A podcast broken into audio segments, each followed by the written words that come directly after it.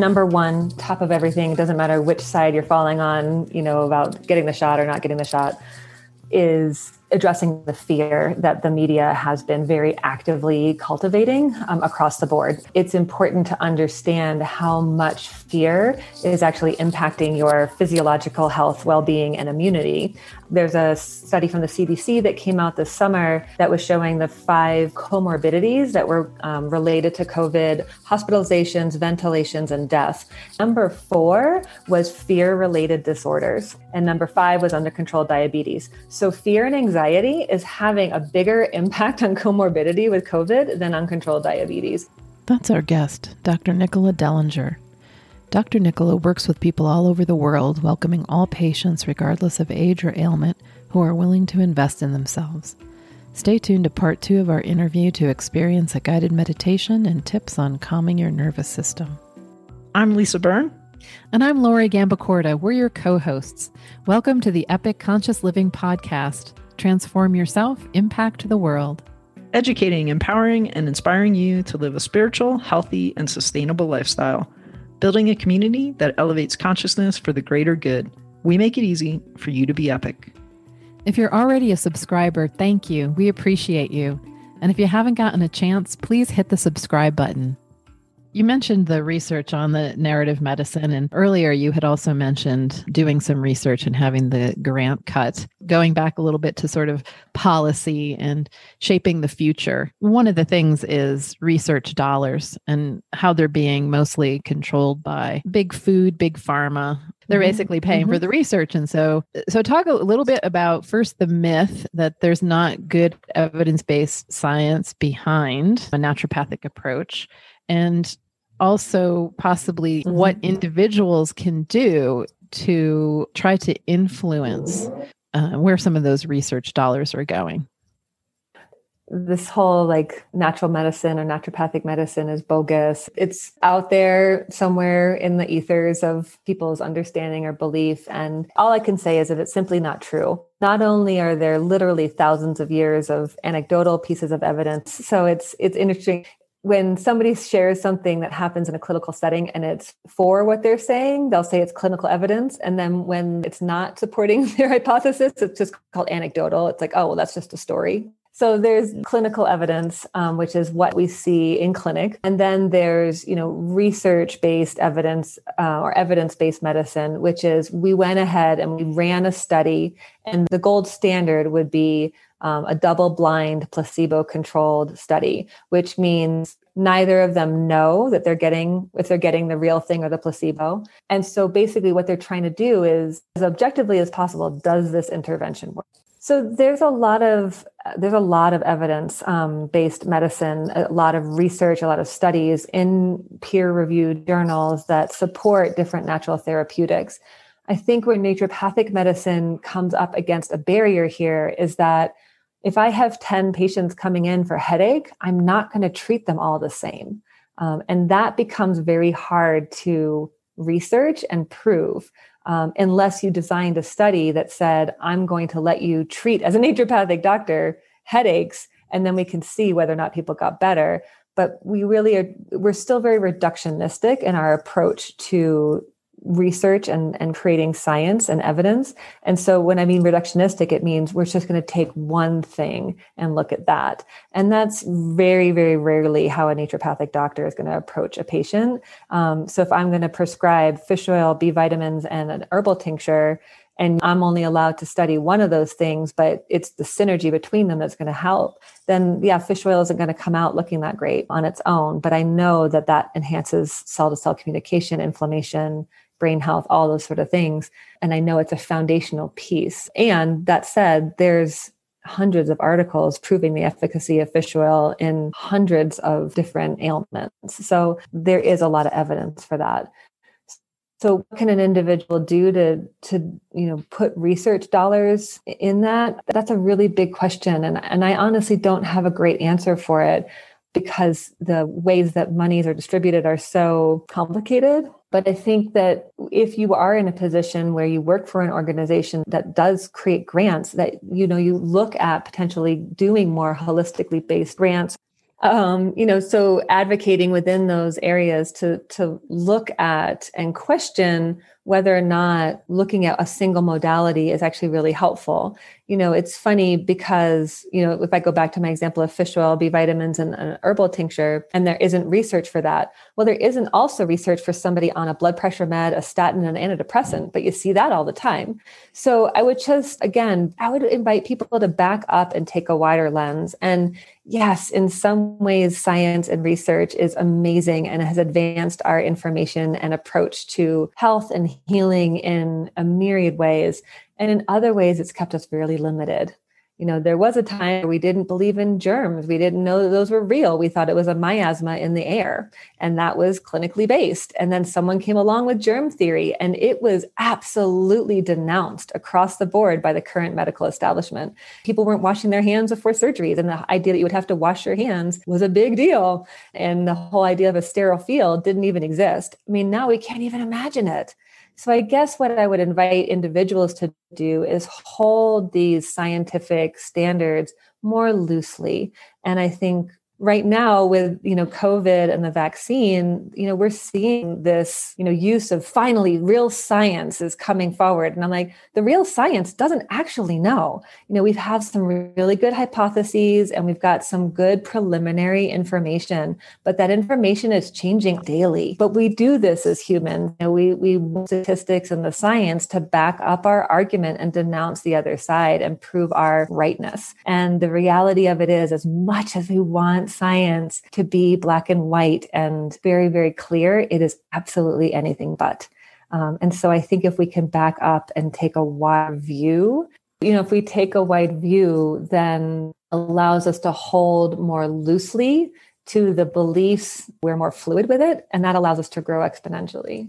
I'd like to go a little bit further than you were just talking a little bit about COVID and, and the science based evidence and the vaccine. So, is there anything else you'd like to offer to the listeners? We talked about the pillars of health, but what else can they do from a preventative standpoint? Um, how can we keep upping our health? So, I don't, I don't want it to necessarily be a, a vaccine versus not vaccine conversation, but how do we minimize any outcome that would be negative? Mm-hmm. So I think number one, top of everything, it doesn't matter which side you're falling on, you know, about getting the shot or not getting the shot, is addressing the fear that the media has been very actively cultivating um, across the board. Again, no matter which side you find yourself on politically or vaccine wise or whatever, it's important to understand how much fear is actually impacting your physiological health, well being, and immunity. There's a study from the CDC that came out this summer that was showing the five comorbidities that were um, related to COVID hospitalizations, ventilations, and death.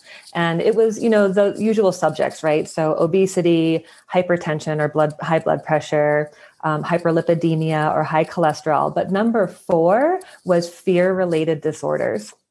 And number five was under control diabetes. So fear and anxiety is having a bigger impact on comorbidity with COVID than uncontrolled diabetes and is right up there with the other big three of obesity, high blood pressure, and cholesterol levels being off. So what can you do? You can manage your stress. You can unplug from the media. You can get outside and connect with your community in whatever way feels supportive to you. You can do extra things to take care of yourself, get more rest maybe get a massage or go to yoga. If you're not comfortable you know being with other people in that environment there's a ton of online resources. Youtube's got a bajillion different at home workouts tai chi meditation yoga what you want like whatever you want. I've been listening to you guys are into the sound healing. I've been really listening to those specific frequencies the binaural beats. Um, so if you look up binaural beats which is b-i-n-a-u-r-a-l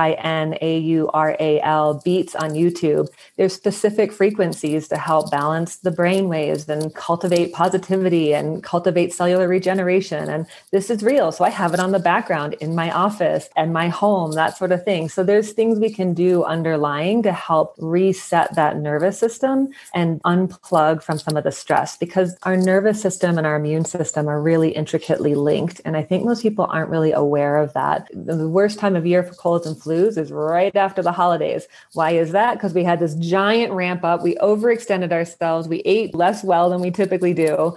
And we've gotten super stressed financially, emotionally, traveling, that sort of thing. And then in January, it's like boom, cold and flu season just gets brutal every year. Why is that? It's because of the relationship between stress and your immunity. So whatever you can do to limit screen time or watch something funny instead. My husband's obsessed with watching um, foster dog stories. So, but that makes him happier than reading the headlines as much as he was doing. So he's made a conscious choice for less news, more foster puppies. And on a more tangible side, you know, there's some pretty compelling uh, research that's showing quercetin can really inhibit the virus from entering the cell. So quercetin and capsular powder, adding some zinc on there, 30 milligrams a day is plenty. That's usually one capsule. Vitamin C, if you're not taking it already, it's a good thing to take through the winter. And then making sure you're getting fruits and veg and that sort of thing. Other things that I've been telling people to take is N-acetylcysteine or NAC. It's usually 600 milligrams once a day. I've been making a tincture of andrographis, astragalus, m- mushrooms, and lemon balm. Um, and so that's a nice nervous system, antiviral, immune supportive formula that you can just take once or twice a day preventatively. If you were to get sick, you can increase that dose. So there's a lot of things that you can take um, naturally that have been research driven, you know, keeping your vitamin D levels up optimal for Caucasian people is somewhere between 70 and 90. Folks that have more melanin in their skin, we want vitamin D levels that are a little lower. So, you know, go to your provider, get your vitamin D levels run, or just go directly to the lab and find out where you're at. Um, and then, of course, just nutrition, you know, avoiding dairy and sugar and alcohol and you know all of these things that tend to suppress our immune system. You know every teaspoon of sugar can suppress our immune system four to six hours. Um, so then that goes back into the stress because normally we get stressed then we eat more sugar and more caffeine more alcohol more cannabis whatever and then we don't sleep as well and then we wake up stressed and then that's this cycle right? So for me it's all coming back to what other options do you have to manage your stress and how can you slow down enough to be with the emotions that are coming through. Right before flu season, uh, we're suppressing our immune systems with sugar and alcohol as yep. we, you know, do the holiday parties and we're baking yep. our holiday cookies. Uh, yep, yep, absolutely. And, and if and you're listening to this, if you're only listening to this and not watching it, then Lori did flu season in air quotes. as Nicholas said, you know, I mean, I think the majority of the time, the reasons why people are getting sick, it doesn't matter the season of the year. It has to do really with the defense mechanisms of our immune system and how do we keep them elevated and how do we keep them running really well I was to say the same time that the germ theory came out, there was another scientist that came out with the milieu theory, basically saying it's not the germ, it's the internal milieu, it's our internal environment that makes us susceptible or not susceptible. Because I can tell you right now, if you've gone into your local grocery store, you've been exposed to rhinovirus and coronavirus and influenza virus. It's around, it's on the surfaces that you touch whether or not you contract it and whether your body can mount an immune response and defend itself or whether it gets sick depends on the internal milieu. And that's your microbiome, that's your food, that's your water, that's your sleep status, your exercise, and your general sense of well being. So the media is actually, to use a word that you used previously, it, it's very reductionistic it's not an either or with germ theory or terrain theory or milieu mm-hmm. theory. Yeah. It's a both and because right. the germs right. are ubiquitous. And if that were a hundred percent correct, we'd be sick all the time. So it's Absolutely. it's not an either or, it's a both right. and. And I think it's really important for people to understand that and take responsibility for their own health. And if the primary comorbidities are being overweight, having cholesterol and hyper, I know high blood pressure and things like that, these are typically really manageable. And so why aren't those pieces of information coming out in the headlines like, hey, guess what? The things that really are dangerous with COVID, you totally have control over in your own home, around your own home, in your community. And it doesn't cost any money potentially to just you know, roll out a yoga mat on your floor and do a YouTube exercise video like I did this morning. You know, you don't have to have money to pay for a personal trainer or a special dietitian. It's like reduce your flour, reduce your sugar, increase your water and your fruits and veg. There you go. It's like there's the diet plan. Should you eat grains or not? I don't know. Eat them, see how you feel, stop eating them, see how you feel. You know, but like but there's some basics here that are really being missed especially as people have been more isolated and more afraid to get out to travel to get to the gym to go to their you know classes to come together um, with friends to move or whatever. So um, and, and as we as we move into holiday season, you know, we do want to bake. We do want to have these traditions. So look for more whole foods based options. You know, coconut sugar, monk fruit sugar, raw honey, applesauce. These are all great sweeteners to be, you know, cooking with, and they're one to one for white sugar. Take whatever recipe you're looking at and cut the sugar by a third off the top. You know, you won't notice it's not there.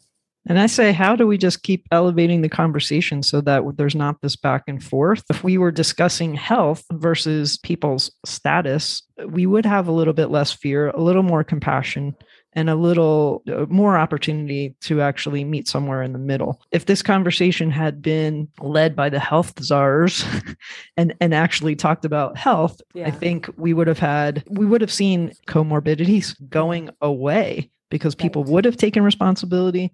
And I think the other thing when you're talking about fear is why aren't we actually celebrating ourselves, our body for the good things we're doing? If you haven't gotten it yet and you've been exposed a number of times, like applaud your body and keep doing yes. some of those good things you're doing instead of saying, Well, I'm still on edge. I'm still afraid every single day.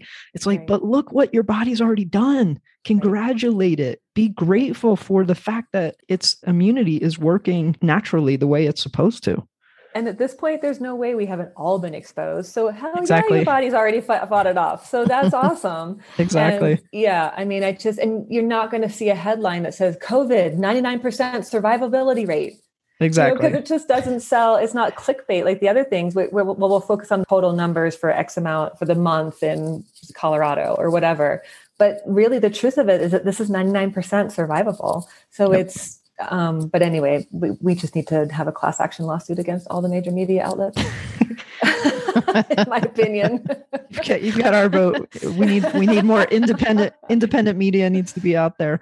Um, a, another quick follow up to this. So you do a lot of mind body medicine. I've experienced it with you. How about you just take one or two minutes and actually give people that are experiencing all this fear right now, like, can you guide them through just yeah. a, a minute or two of how they can maybe alleviate some of that?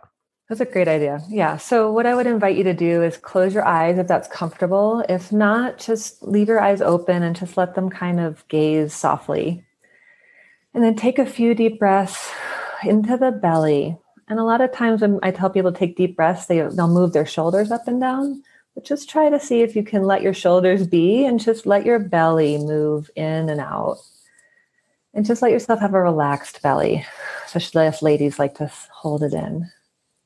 So just breathing into the belly and then just allowing yourself to notice whatever is here, what sensations are present in your body.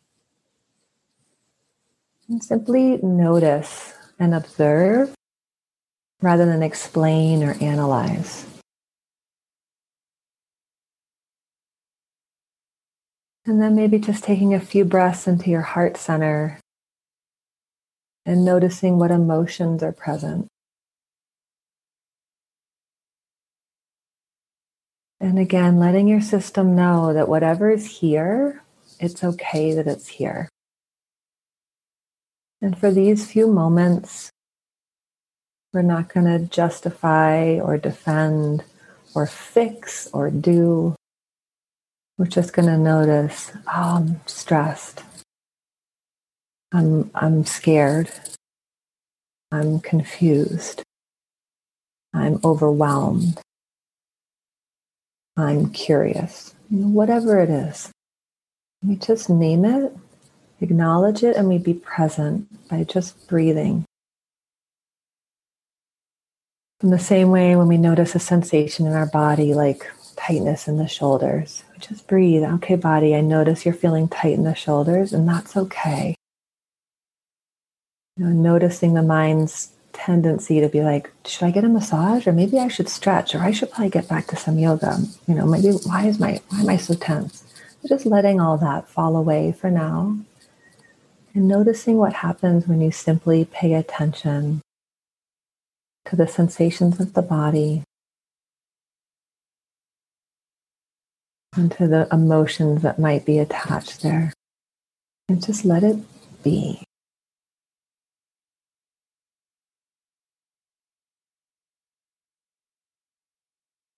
Knowing that each mindful breath can actually shift how your genes express themselves. And that something as simple as this quick exercise can actually change your physiology, your cells, your nervous system. And on a different level, it actually creates a much deeper relationship between you and you. So that rather than running or avoiding or fixing what our experience is, we start developing this resource within ourselves that no matter what is here, it's okay. I have everything I need in each moment. And even though the mind might not know, quote unquote, what to do, I know how to be. All I need to do is notice, acknowledge, and breathe. Maybe taking two or three more breaths. Whenever you feel ready, you can gently open the eyes.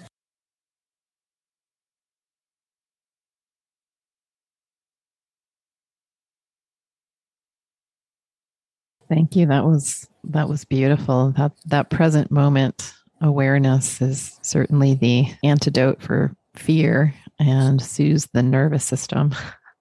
Yeah, yeah. Very the boogeyman calming. gets its fear when we run away from it, right? So if we stand and look at it, it's like, oh, I know, I know you.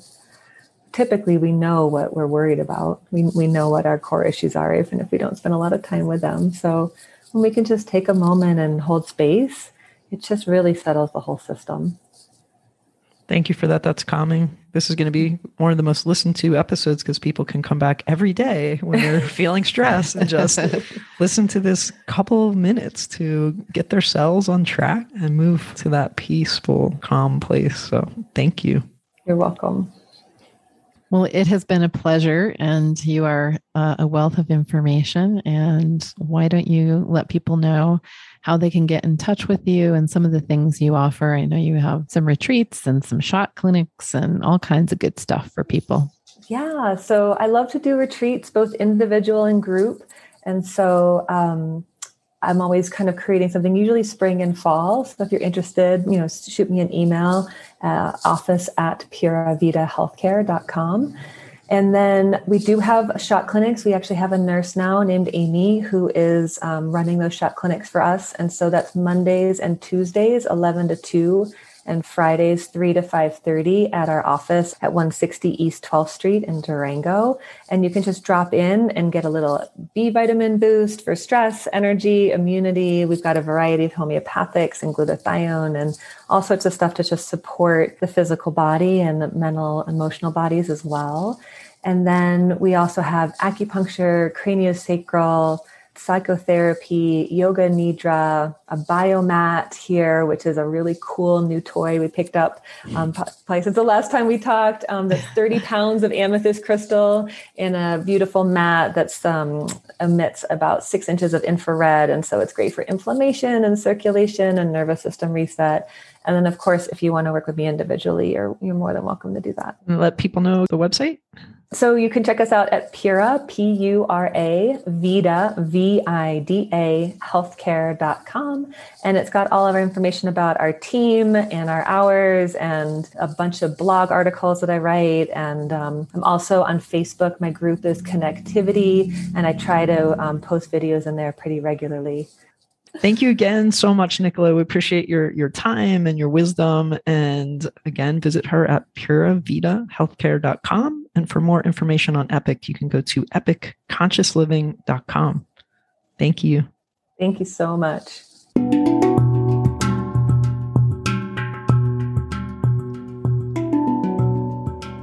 Thanks for listening to the show. We hope you enjoyed it. To hear more great conversations that elevate consciousness, be sure to hit the subscribe button. Join our community at epicconsciousliving.com and get your free health tip ebook. We make it easy for you to be epic. We've chosen to drink better water and pass on plastics. We've been using Berkey water filters for over 10 years, and we truly love the quality and taste of our water. We want to let you know that we have an affiliate relationship with Berkey, so if you choose to make a purchase through our link, we will receive a commission. Pass on plastics, drink better water, get peace of mind. EpicConsciousLiving.com backslash Berkey. That's EpicConsciousLiving.com backslash B E R K E Y.